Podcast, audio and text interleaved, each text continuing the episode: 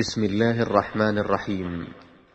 تسجيلات التقوى تقدم الإصدار الأول من سلسلة على طريق الدعوة. على طريق الدعوة سلسلة مقابلات نجريها مع دعاة الإسلام لمعرفة سيرهم الذاتية وتجاربهم وهم يسيرون على طريق الدعوة إلى الله. تقديم عبد الرحمن بن صالح العشماوي. بسم الله الرحمن الرحيم. أيها الإخوة المستمعون السلام عليكم ورحمة الله وبركاته. عندما يعقد الإنسان عزمه على سفر طويل فإن أول شيء يفكر فيه لهذا السفر هو أن يعرف معالمه ومسالكه التي توصله إلى طريق النجاة. ويبحث عن الدليل الذي يدله على تلك المعالم والمسالك. وحياة الإنسان أيها الإخوة المستمعون سفر طويل أو لعله في عمر الزمان سفر قصير. يبدأ بلحظة الولادة وينتهي بلحظة الموت.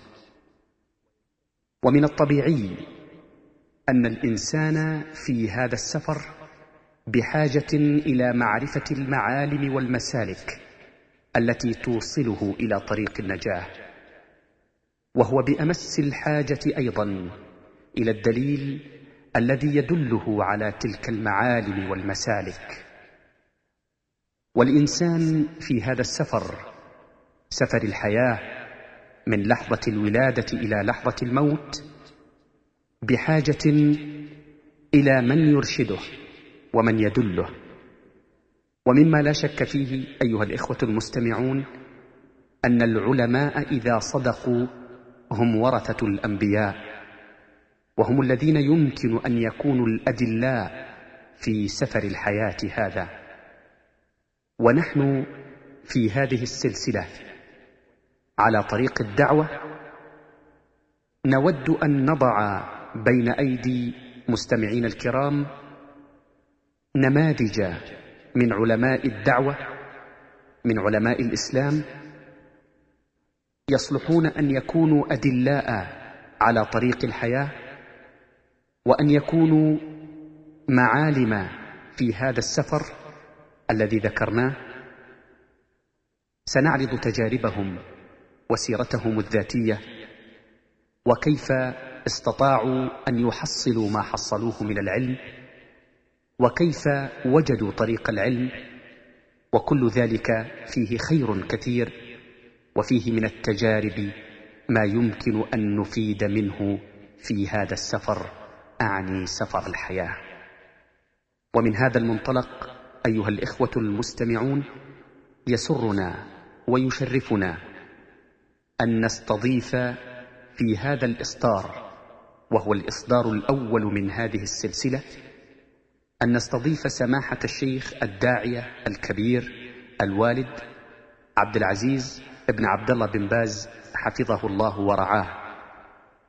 والشيخ عبد العزيز بن عبد الله بن باز غني عن التعريف فأعماله في مجال الدعوة إلى الله معروفة لجميع المسلمين في مشارق الأرض ومغاربها حيث قدم ولا يزال من خلال موقعه رئيسا لإدارات البحوث العلمية والدعوة والإفتاء والإرشاد بالمملكة العربية السعودية قدم كثيرا من الأعمال الخيرة سرا وعلانية لما فيه خير وصلاح المسلمين. فنسأل الله تعالى أن يجزي سماحة الشيخ عن المسلمين خير الجزاء. وشيخنا الفاضل عبد العزيز بن عبد الله بن باز لم يقصر في تعاونه معنا بل لقد مد لنا يد التشجيع في هذا الأمر فوافق مشكورا على الرغم من كثرة أعماله وشواغله على إجراء هذا اللقاء معه.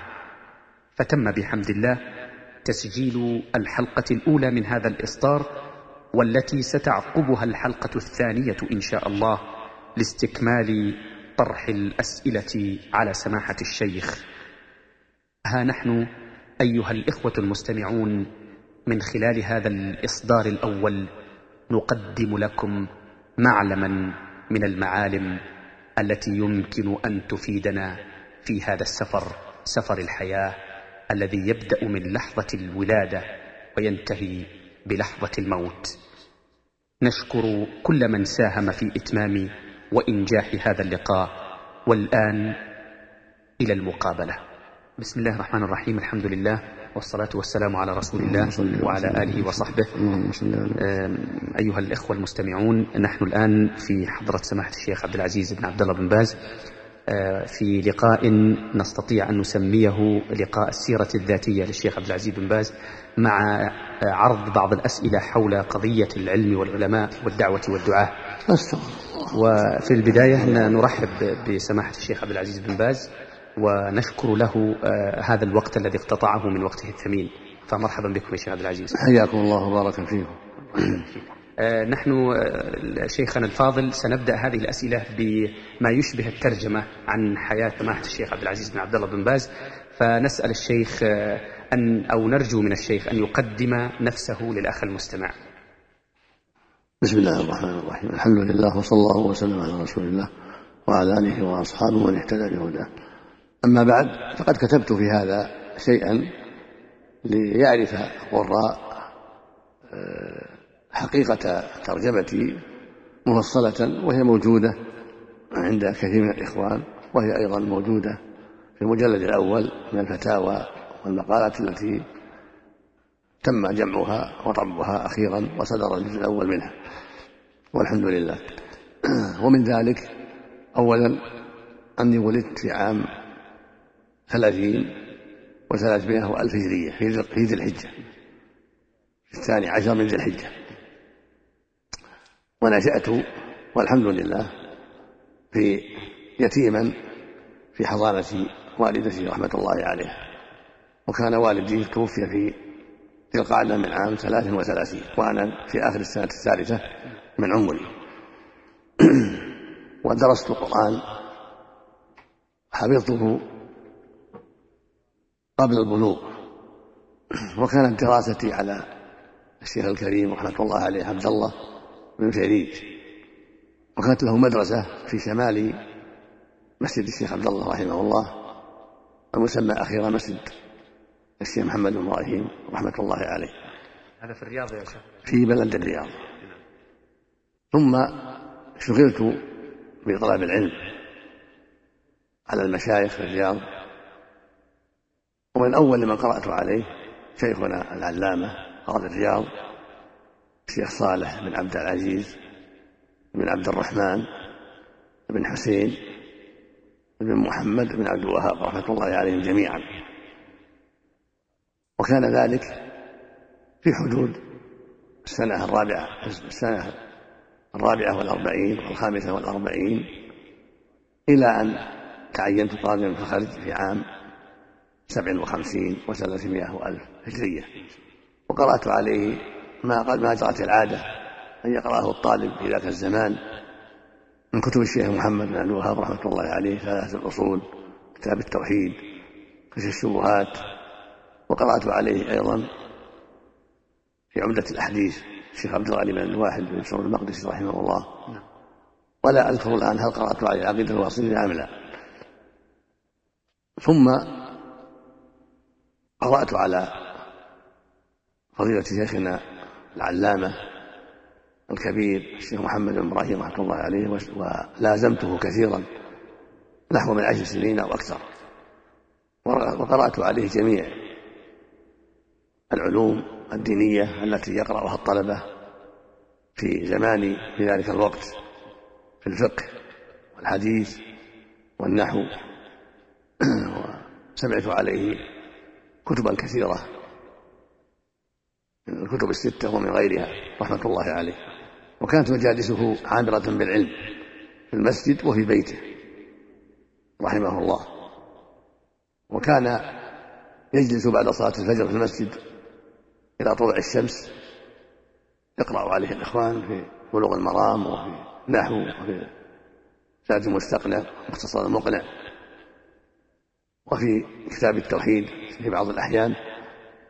ثم يقوم رحمة الله عليه ويجلس في بيته غالب الضحى ويقرأ عليه المختصرات والمطولات رحمه الله إلى أن يشتد الضحى ثم يجلس بعد الظهر فيقرأ عليه بعد الظهر في المختصرات والمطولات وأنا من جملة من يحضر ويقرأ ويشارك في استماع الدروس وهكذا بعد العصر رحمه الله إلى قرب الغروب وهكذا بعد المغرب يجلس بعد المغرب لقراءة الطلبة في الرحبية في علم الفرائض.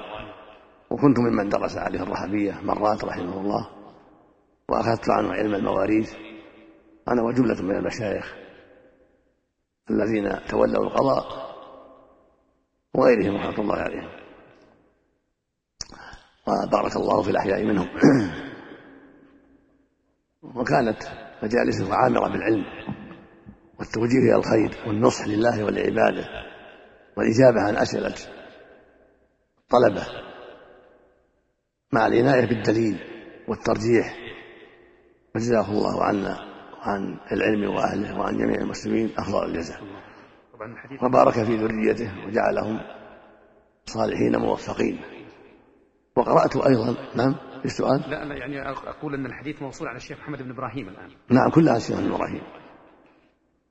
وقرأت عليه وقرأت أيضا عليه في أصول الفقه. وفي مصطلح الحديث.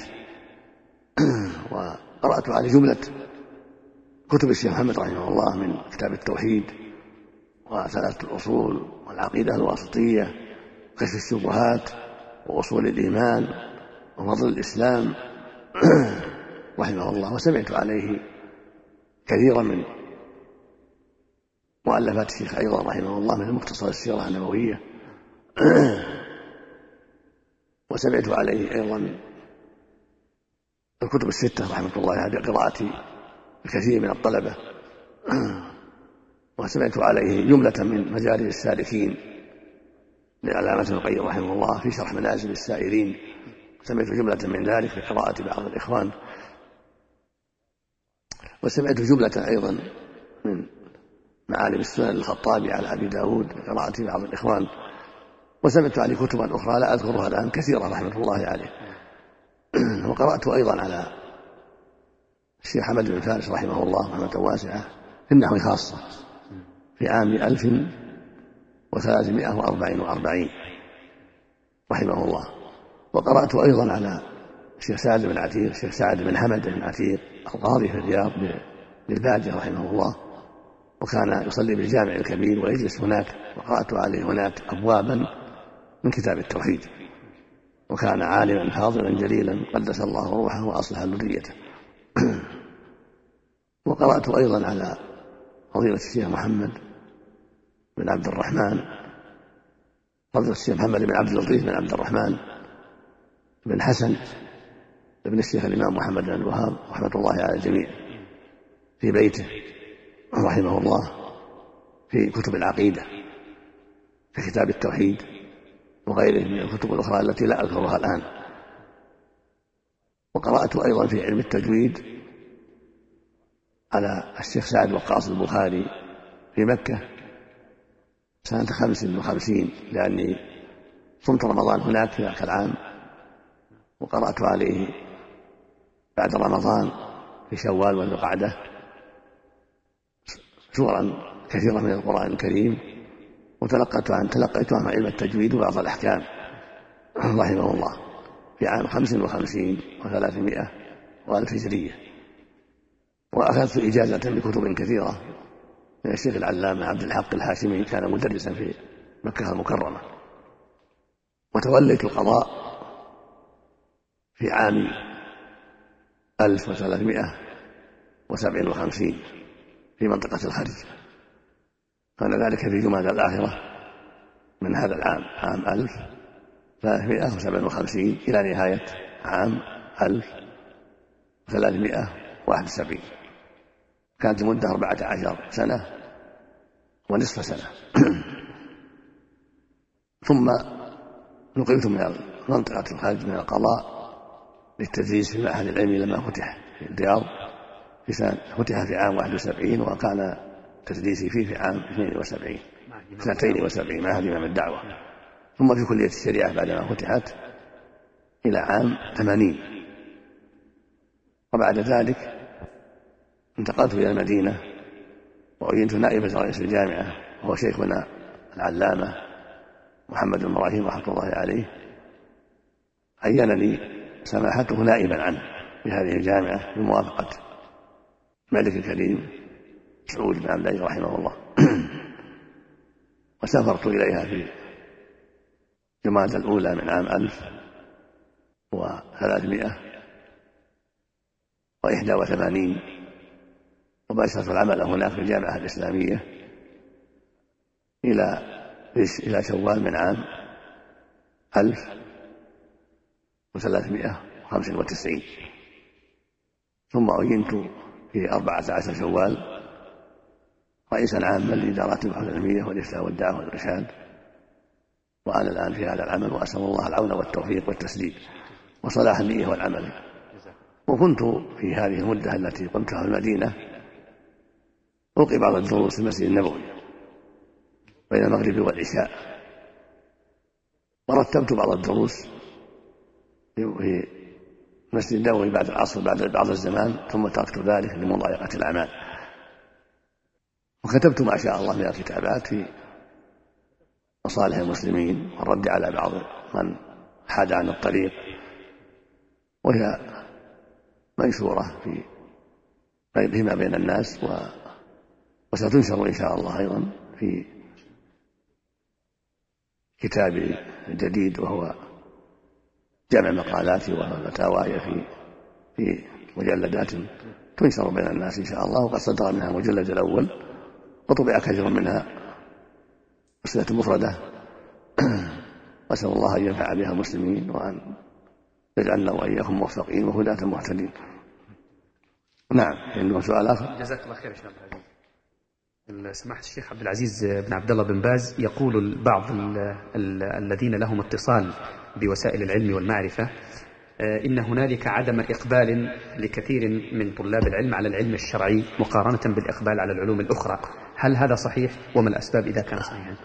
هذا ما اشتهر بين الناس الآن وهو صحيح بالنسبة إلى كثير من الطلبة ولكن الحمد لله هناك من هو راغب في العلم الشرعي وحريص عليه ولهذا تجد في كلية الشريعة وكلية أصول الدين من الطلبة جمع غير والحمد لله في الجامعات الإسلامية وفي جامعات الإمام وفي جامعة النقراء وفي كلية التربية في جامعة الملك سعود كل هذا والحمد لله كل الشريعة في جامعة الملك فيصل المقصود أن هناك الحمد لله والحمد لله يعني من يعتني بهذا الأمر.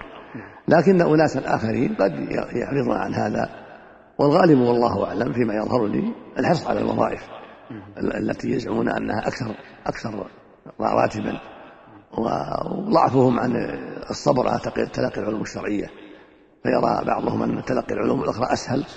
وبعضهم يرى أن ذلك أكثر لتحصيل المعاش الجيد أكثر ما يحصله المدرسون أو القضاة أو ما أشبه ذلك.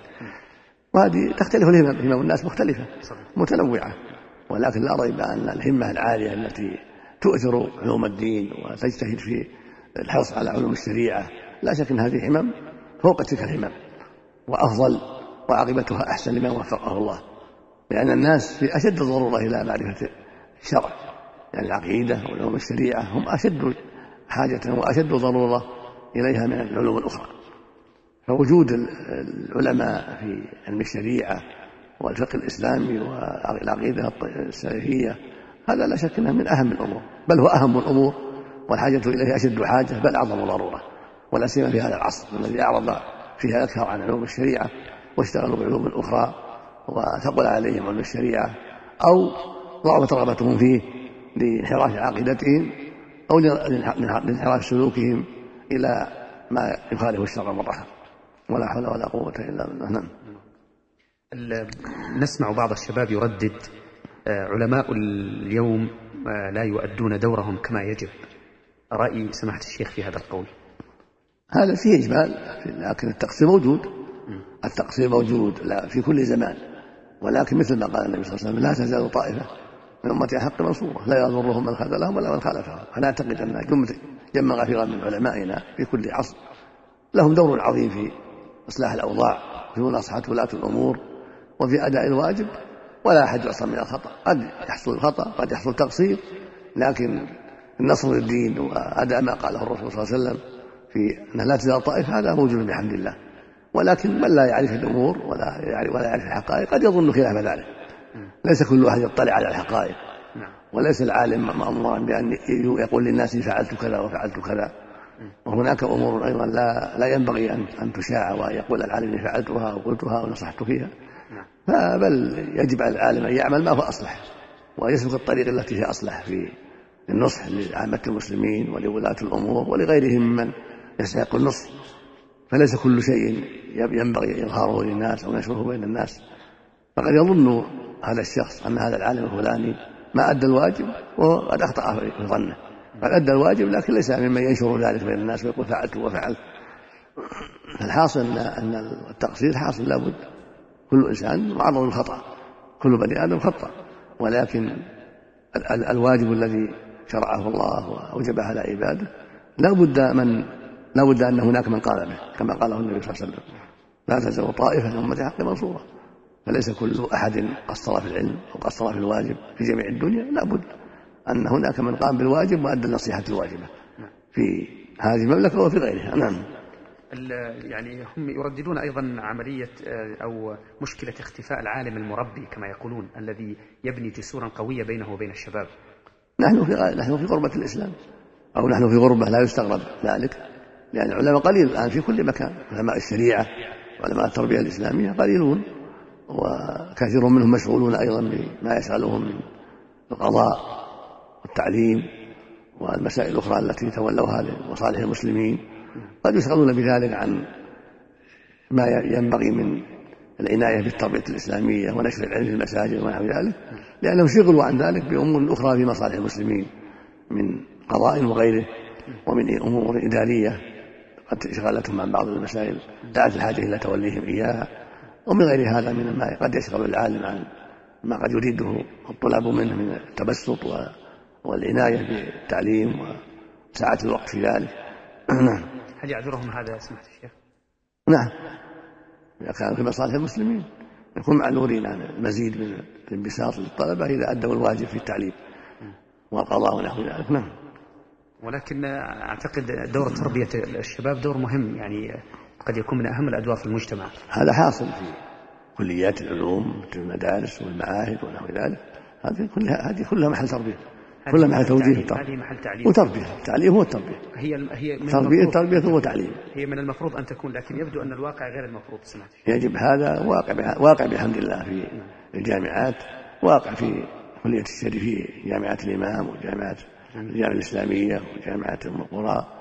وكثير من الجامعات الأخرى والحمد لله فيها خير كثير ولكن ليست على المطلوب في كل شيء قد يكون هناك نقص قد يكون نقص كمال لله وحده كمال على كمال لله وحده لكن هناك من التربية ما هو موجود وهناك من المدرسين في المساجد والمدارس الأخرى غير الجامعات من هو أيضا قائم بواجب كبير ولكن التقصير موجود التقصير موجود وقلة العلماء كذلك نعم. كثرة الطلبة الذين يريدون فوق مستوى المدرس أو فوق مستوى العالم الذي يدرسهم في الدروس الرسمية قد لا يطيق ما يريدون لأن الحصص محدودة والأوقات محدودة. جزاكم الله خير سماحة الشيخ. يعني يرى البعض أن هنالك خاصة في حلقات العلم التي تقام في بعض المساجد أن هنالك تركيزا على آه، علوم الفقه وبعض دروس العقيدة بينما قد آه، يعني يهمل قليلا جانب دروس التفسير. ما أدري تعليق سماحة الشيخ على هذا. والله أنا ليس ليس لدي يعني علم واسع بما يكون في المساجد ولا أدري عن ما يقع في المساجد من إخواني المدرسين ولا أستطيع الحكم على ذلك. أما عندي في الجامع الكبير فعندي درس في التفسير في صباح الصباح في تفسير ابن كثير رحمه الله. نعم. درس في ليلة الاثنين من كل أسبوع في تفسير ابن كثير. أيضا رحمه الله. ودرس في البيت بعد صلاة الجمعة في تفسير ابن كثير رحمه الله. هذا واقع.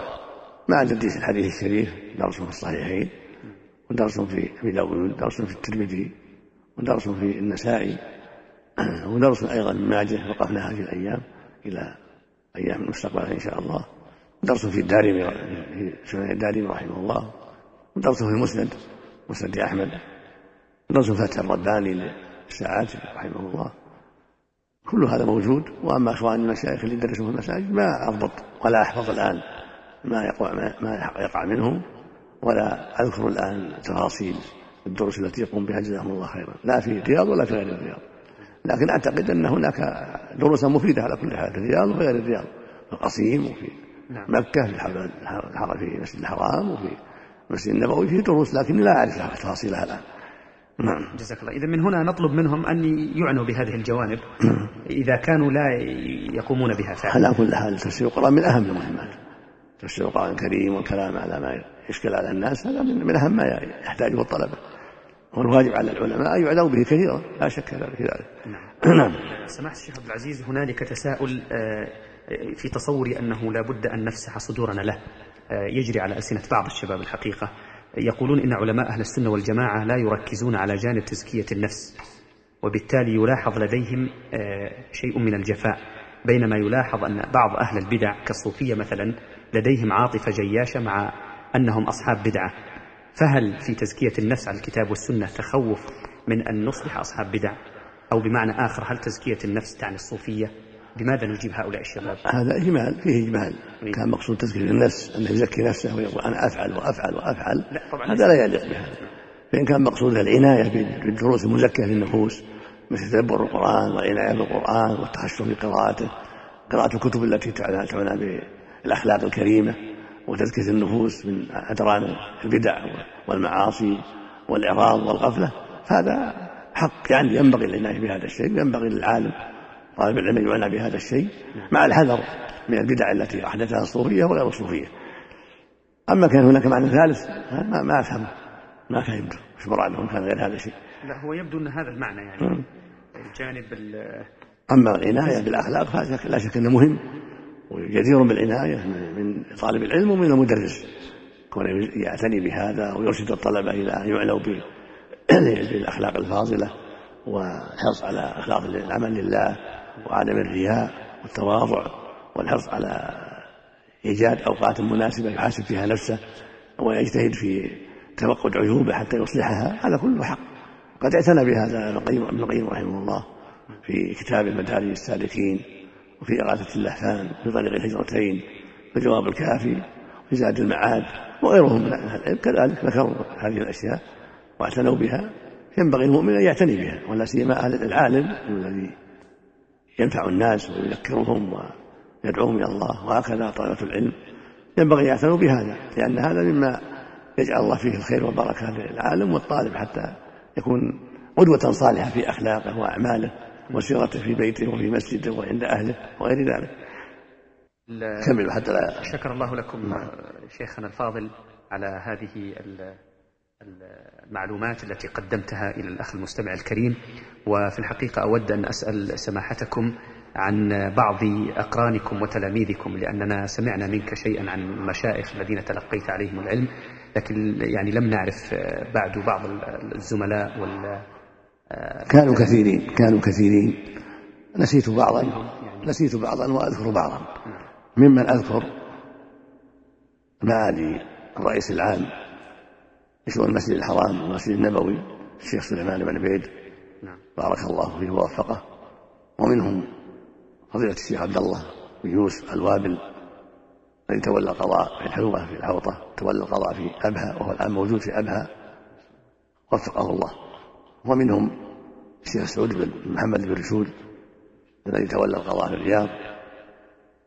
وهناك جم غفير منهم عبد الله بن محمد بن سعود رحمه الله. منهم صالح بن عبد العزيز بن محمد آل الشيخ منهم عبد الرحمن بن محمد بن عبد اللطيف آل الشيخ رحمة الله عليه عليهما جميعا. ومنهم جنب غفير لا أذكر الآن. كثيرا منهم رحمة الله عليهم وبارك في الأحياء منهم. نعم. تتلمذ على سماحة الشيخ عبد العزيز بن باز عدد كبير من طلاب العلم والمعرفة. فهل يعني تستطيع أن تذكر لنا أبرز هؤلاء التلاميذ أو الذين يعني رأيت أن ثمرة علمك قد أثمرت فيهم. والله فيهم جمع جمع غفير بحمد الله نسأل الله أن يوفقهم. منهم الشيخ عبد الله بن سليمان الأسعدي معروف كان تولى رئاسة ديوان المظالم مدة من الزمان وهو موجود الآن بارك الله فيه. ومنهم الشيخ عبد العزيز بن حمد المشعل مدرس في جامعة الإمام. منهم عبد العزيز بن إبراهيم بن جاسم قاضي في المحكمة الآن ومنهم الشيخ عمر بن سعود بن عيد مدرس أيضا في الجامعة ومنهم جماعات الآن لا أذكر كثيرا منهم لأنه يحتاج إلى بعض التأمل ولا أذكر الآن كثيرا منهم لكنهم كثير نسأل الله أن ينفع بهم وأن يوفقهم. جزاك الله خير. الشيخ عبد العزيز لمحنا من خلال ما قدمته عن الدراسة أن طريقة الدراسة التي تلقيت بها العلم. لا ومنهم أيضا. أيوة. منهم أيضا. علم الشيخ راشد بن صالح بن حنين المستشار في الديوان حاليا. إذا كان أحد تلاميذه كان أحد منهم منهم الشيخ عبد اللطيف محمد بن جديد القاضي في التمييز الآن ومن خيرة من قرأ عليه في الله وفقهم الله وبارك فيهم. نعم. اللهم آمين.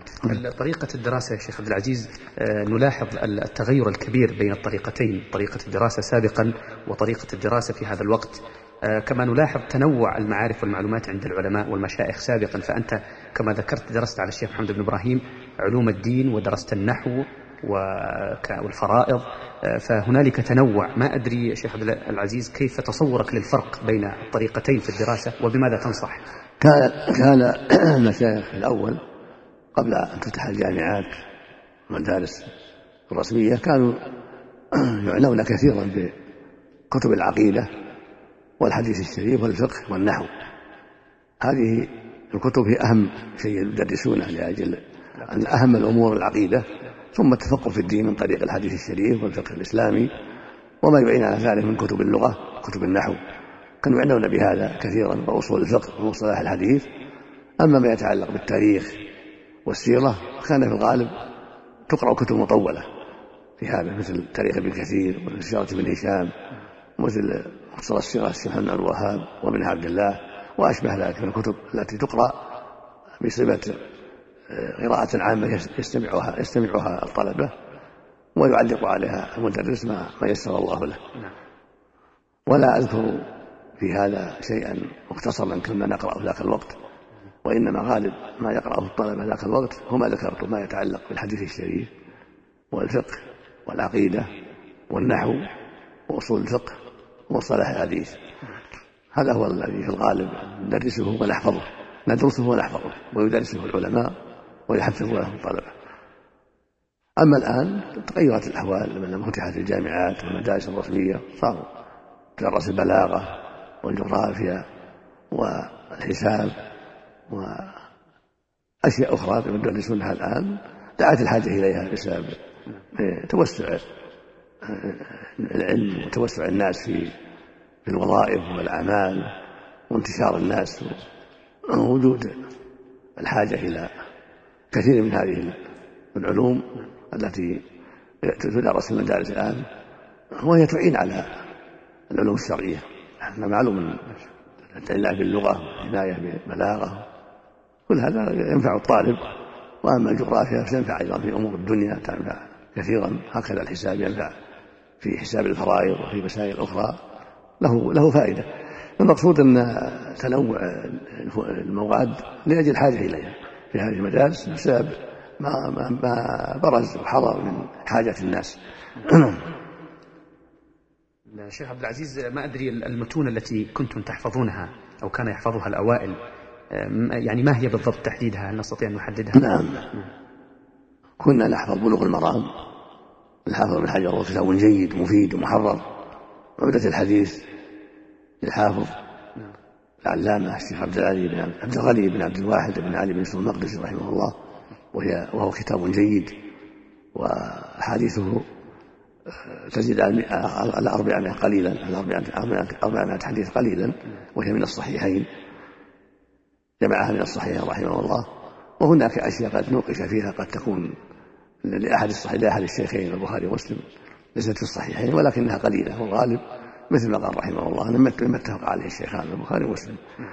وكذلك الأربعين النووية وتتمتها لابن رجب الجميع خمسون حديثا كان المشايخ يدرسونها أيضا. من كتب الحديث وهكذا المنتقى. لمجد بن تيمية رحمه الله كان يدرس يدرسه المشايخ ويقرأه القرآن. بعضهم يقرأه نظرا وبعضهم يقرأه حفظا. وكذلك زاد المستقنع في الفقه مختصر المقنع وهذا هو الأغلب. وفي الأصول الورقات والأصول لصاحب المنتهى أصول الفقه. والروضة لصاحب المغني.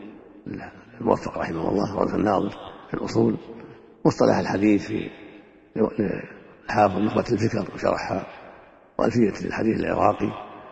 كل هذه كانت تدرس. وأما في النحو ألفية بن مالك لكبار الطلبة والمتوسطين يقرؤون قطر بن هشام والمبتدئون يقرؤون الأجرومية وكنت من قرأ هذا على شيخنا الشيخ محمد شيخنا العلامة الشيخ محمد إبراهيم رحمه الله قرأت عليه في الأجرومية كثيرا وعلى الشيخ حمد بن فارس فيها أيضا وقرأت عليه رحمه الله في قطر الندى وهكذا في الألفية أنا وجماعة كبيرة من الإخوان رحمه الله رحمة واسعة نعم. جزاك الله خير. كانت تحفظ المتون يا شيخ عبد العزيز كانت تحفظ المتون نعم. اعتنى بها. وكان شيخنا رحمه الله الشيخ محمد يناقش في ذلك ويؤكد في ذلك لما في الحفظ من الفائدة العظيمة. لا شك وهو يفتح الذهن في الحقيقة. هكذا نفعه كبير. نعم. وهو يعني فيه مثل ما قال بعضهم ليس بعلم ما هو مطلوب ما العلم إلا ما وعاه الصدر.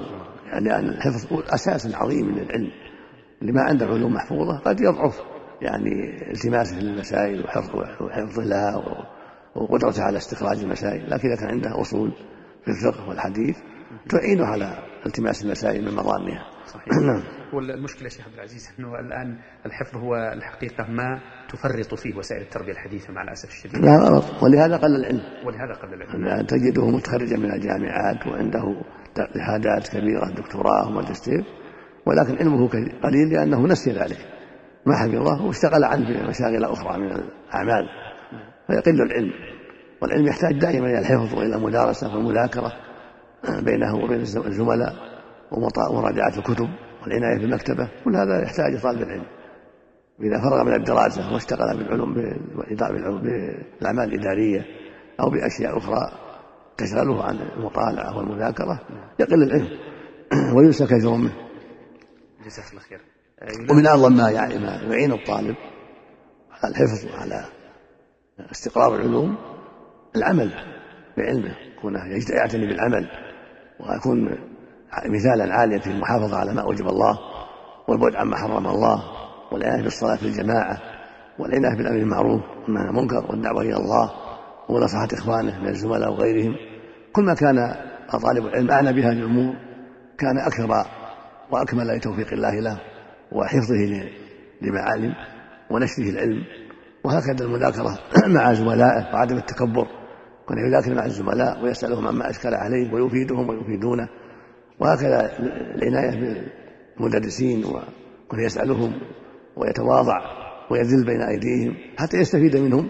كل هذا من أسباب التحصيل. فإذا بلي الإنسان بالإعراض أو بالتكبر تقل يقل محصول من العلم وربما نسي ما لديه عقوبة له. ولا حول ولا قوة إلا بالله. نعم. لعل هذا يصدقه ما يروى عن ابن عباس رضي الله عنه عندما قال سئل عن علمه فقال لسان سؤول وقلب عقول. صحيح كل هذا صحيح. لكن لا اذكر سنده لكن صحيح. نعم. المعنى صحيح. المعنى صحيح نعم. وكان رحمة الله عليه ورضي الله عنه يجلس على أبواب كبار الصحابة حتى يخرجوا ما يكلفهم. فإذا خرجوا شق عليهم جلوس عند الباب. فقال طمأنهم وقال أنا قصدي العلم. نعم. فكان يتبعهم ويمشي معهم حتى يسألهم عن أحاديث الرسول عن أحاديث الرسول صلى الله عليه وسلم. مع زيد بن ثابت ومع أبي بن كعب وأشباههم رضي الله عنه. جزاك الله خير. نعم. إذا هذه نصيحة ثمينة الحقيقة نزفها. أنا أنصح بها جميع الطلبة وجميع الإخوان أن يتواضعوا وأن يجتهدوا في سؤال أهل العلم عما يهم من المسائل وأن يبحثوا مع الزملاء ويذاكروا الزملاء عما أشكل ويفيدوا أيضا الزملاء عما لديهم. هكذا ينبغي لطالب العلم. ومن أهم ذلك أن يعمل أن يعمل أن يعمل بعلمه وأن يتقي الله في ذلك وأن ينصح لإخوانه وأن يأمرهم بالمعروف وينهاهم عن المنكر ولا يغفل في أي مكان كان حسب الطاقة. جزاكم الله خير. سماحة الشيخ بين غلو بعض الشباب في عدم الأخذ بأقوال العلماء وبين جمود بعض الشباب الذين يعنون بالتقليد في اقتصار الأخذ على المذاهب ما الطريقة الأسلم في هذا الأمر؟ لا خير في التقليد ولا خير في الاستقلال وعدم مراجعة كلام أهل كل هذا خطر التقليد منكر ولا يجوز. والذي لا يستطيع الاجتهاد يسأل أهل العلم ويحرص على تحري من هو أقربهم إلى الخير ومن هو أعلمهم في ظنه واجتهاده حسب ما يسمع من الناس حتى يسأله عما أشكل عليه وحتى يستفيد من علمه ولو بالسفر إلى من بلاد إلى بلاد حتى يتعلم وحتى يستفيد. ومن كان عنده علم الواجب عليه أنه يجتهد في ترجيح ترجيح الراجح بالدليل في مسائل الخلاف. أما مسائل الإجماع مفروغ منها يجب عليه الالتزام بها.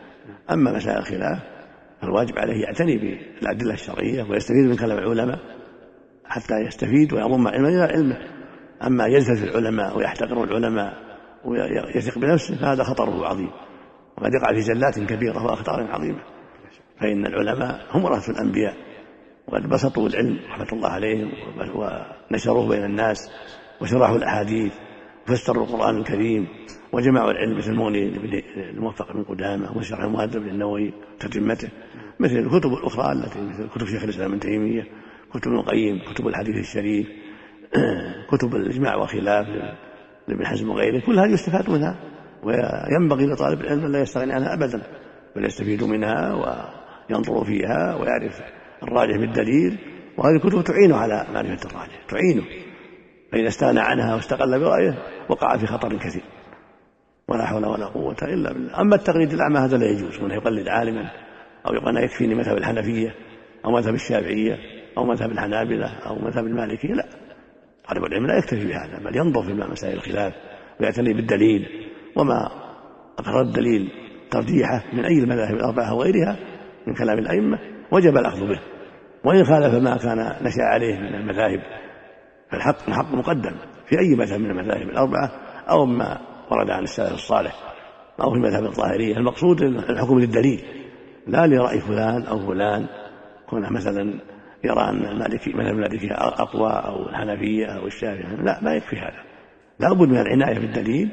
وإن كان يميل إلى أحد المذاهب لكن لا لا يأخذ الحكم من أجل مذهب فلان لا.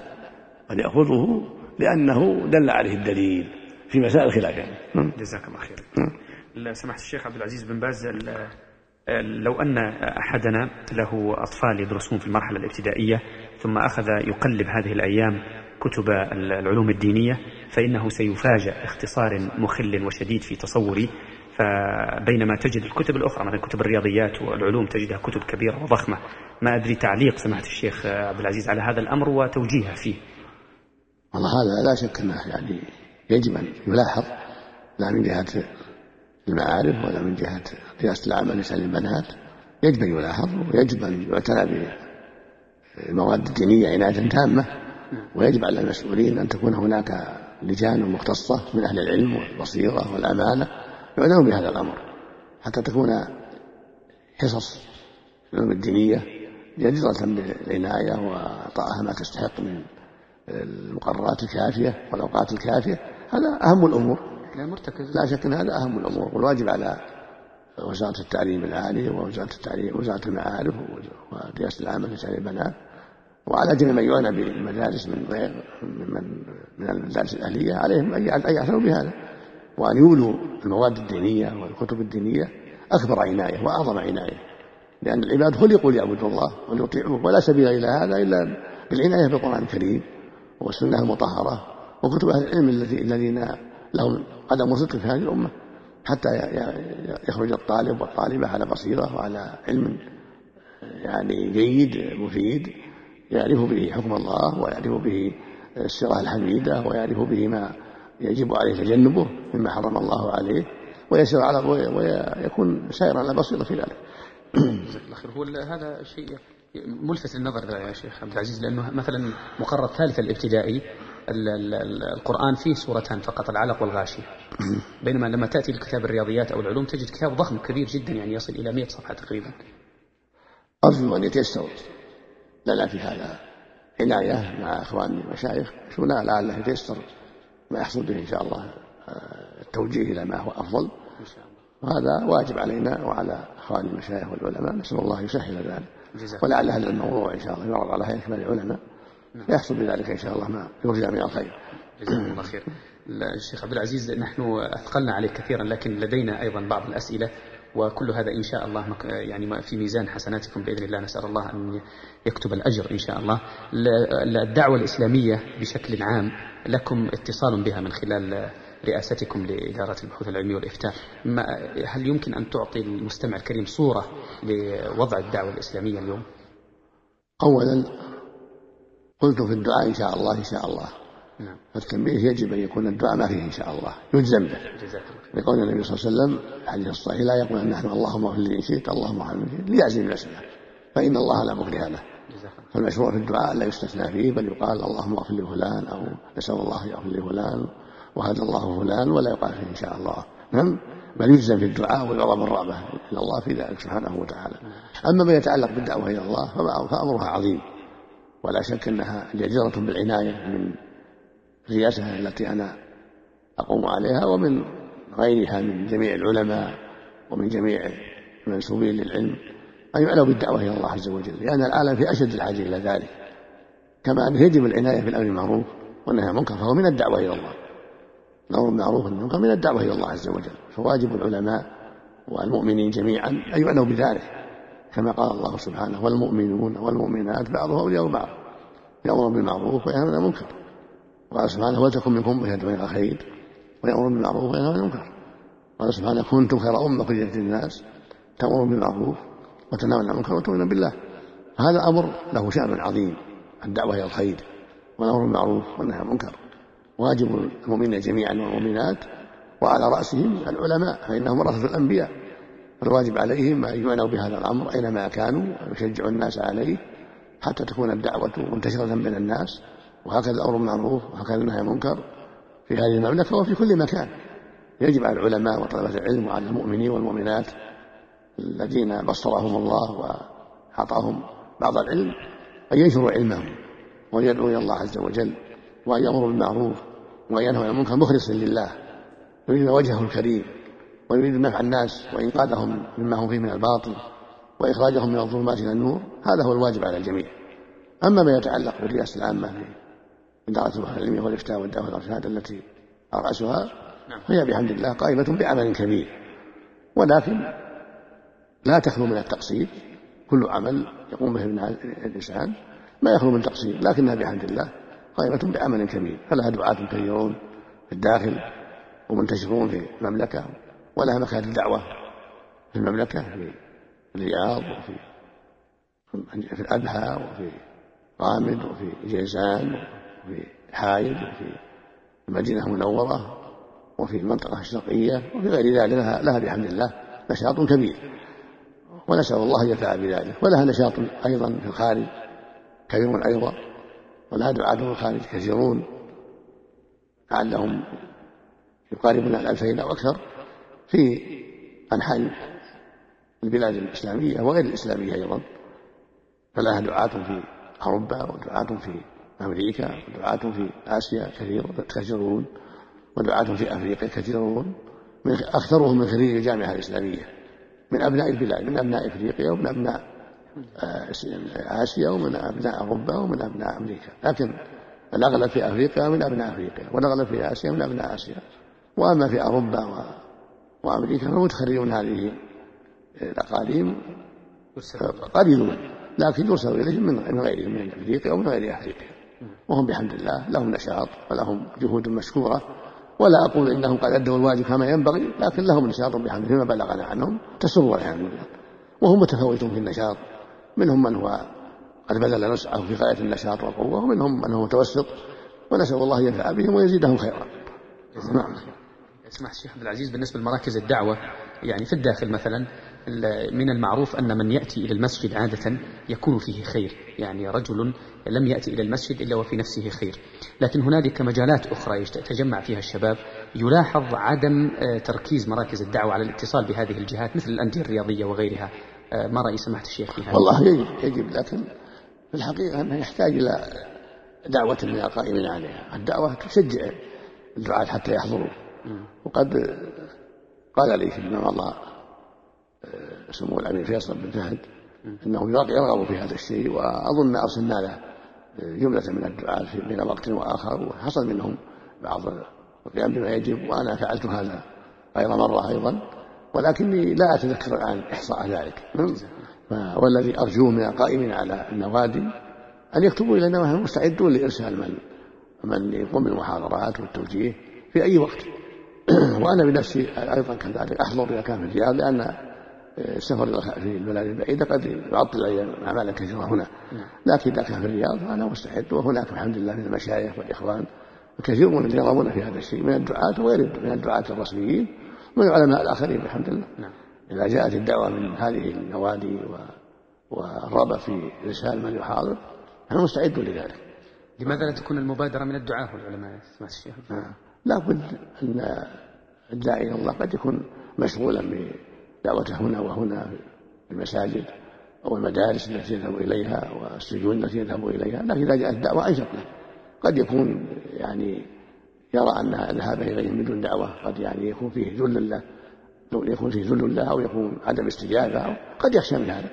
لكن إذا كان دعوة منهم يكون يأتي على بصيرة ويتلقى على بصيرة ويرى له قدره ويتحرى له. حتى يفتح له المجال ويتكلم. المقصود دعوة منهم تكون يكون أنسب على كل حال تكون أنسب.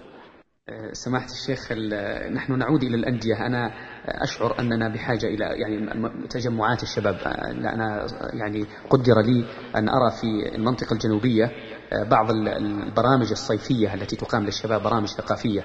وكنت أرى كل تقريبا الجهات التي في المنطقة أه، تساعد في الإشراف على هذه التجمعات الثقافية والأدبية والندوات الفكرية إلا أنني ما كنت أرى أثرا واضحا لمراكز الدعوة في هذا الأمر. فنعود إلى هذا الأمر من جديد ونقول إن, إن أنني أرى أن من واجب الدعاء أن يقتحموا مثل هذه الأماكن. والله هذا على كل مثل ما قلت سابقا لو فعلوا كان طيبا ولعلهم يفعلون وأنا لا أدري لعلهم يفعلون لكن أنا أرى أن دعوتهم وترغيبهم في هذا الشيء من المسؤول عن النوادي هذا هو المتعين. حتى ينشط من ليس بنشيط وحتى ينتبه من لم ينتبه لها وأرى أنه لا يختص أيضا بالدعاة المعروفين الرسميين بل يجب على القائم على هذه النوادي أن يطلب من العلماء حتى ولو كانوا قضاة حتى ولو كانوا مدرسين يطلب منهم إذا كانوا في البلد أو قريب من البلد أن يحضروا المشاركة في هذا الخير.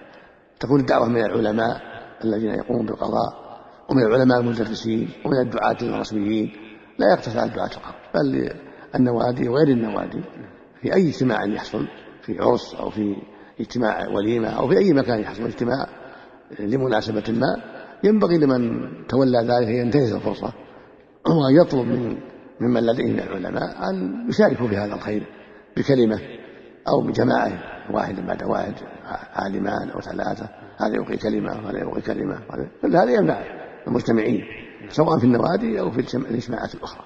هذا هو الذي أرى في هذا وأنه مما يهم آه، المسلمين ومما يهم النوادي أيضا.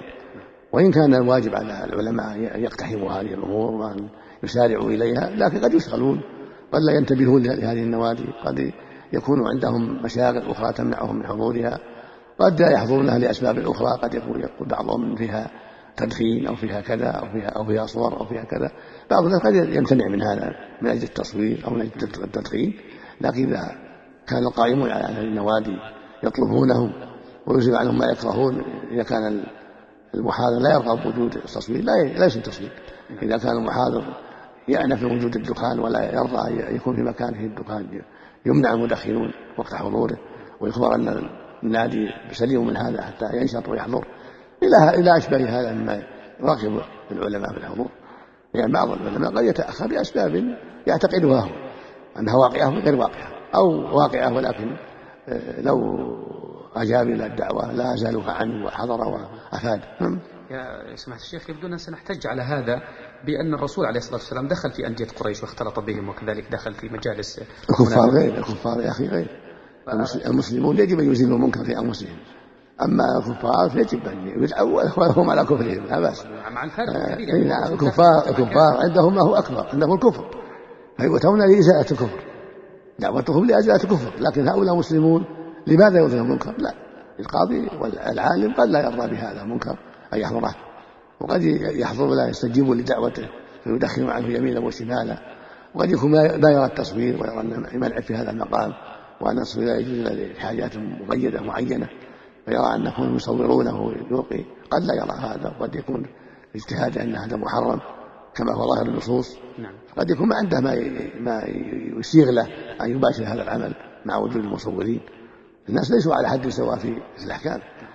فأنا مثلا وأشباهي قد أتحرج من وجود المصورين ولا أرغب وجودهم إلا في بعض الحالات القليلة التي قد يرى الإنسان أن فيها مصلحة عظمى في نشر العلم.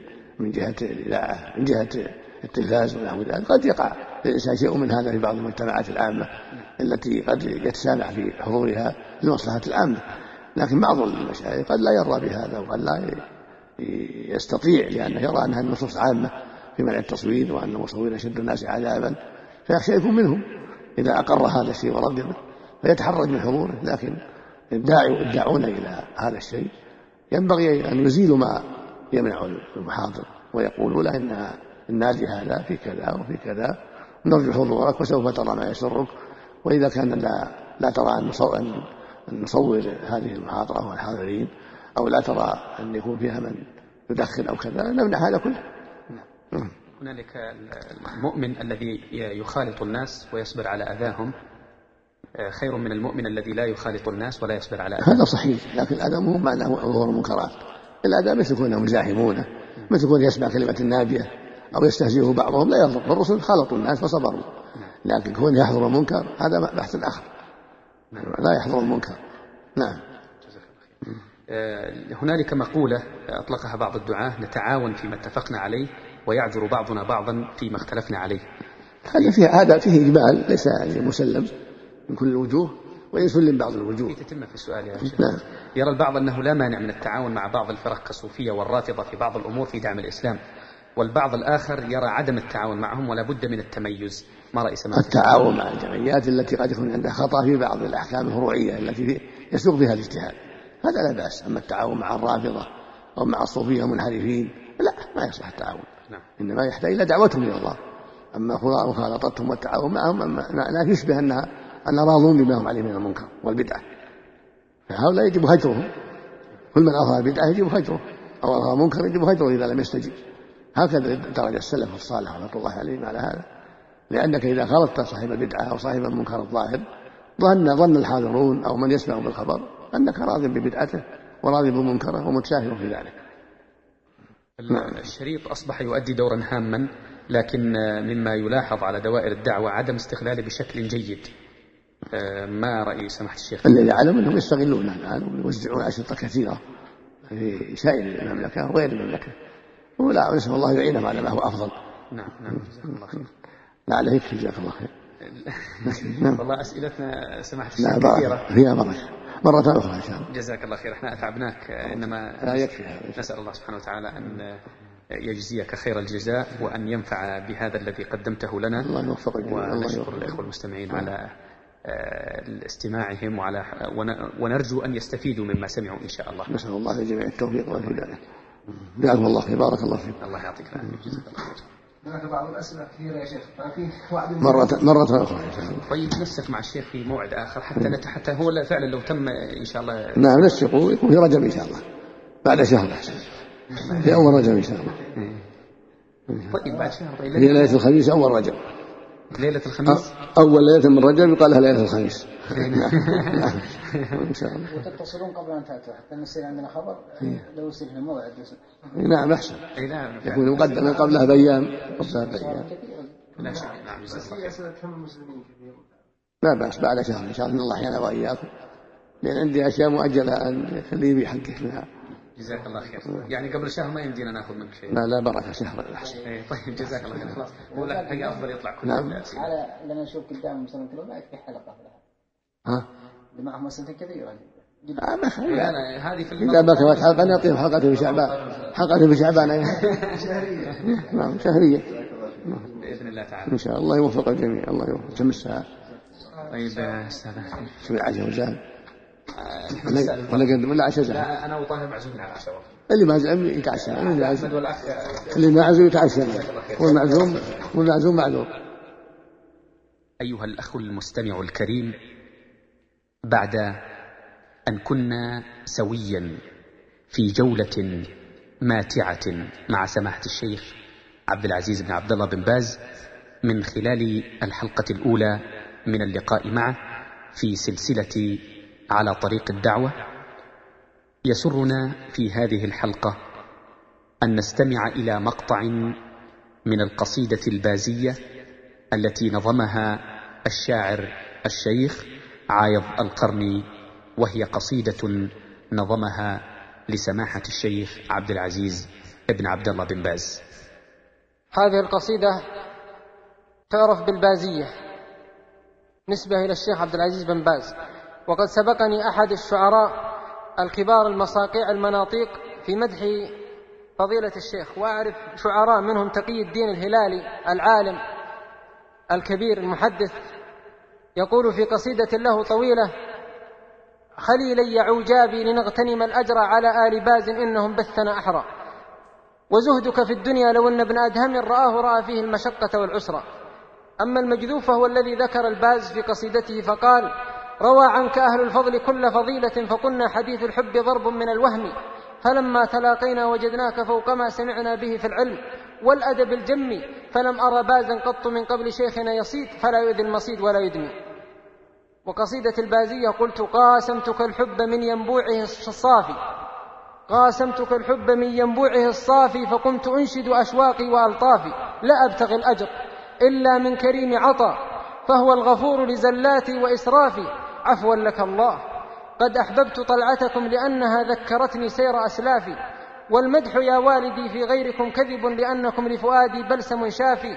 يا دمع حسبك بخلا لا تجود لمن أجرى الدموع كمثل الوابل السافي. يا شيخ يكفيك أن الناس قد شغلوا بالمغريات وأنت الثابت الوافي. يا شيخ يكفيك أن الناس قد شغلوا بالمغريات وأنت الثابت الوافي. أغراهم المال والدنيا تجاذبهم ما بين منتعل منهم ومن حافي مجالس اللغو مندأهم وروضتهم أكل اللحوم كأكل الأغطف العافي وأنت جالست أهل العلم فانتظمت لك المعالي ولم تولع بإرجاف بين الصحيحين بين الصحيحين تغدو في خمائلها كما غدا الطل في إشراقه الضافي تشفي بفتياك جهلا مطبقا وترى من دقة الفهم درا غير أصداف يكفي محياك.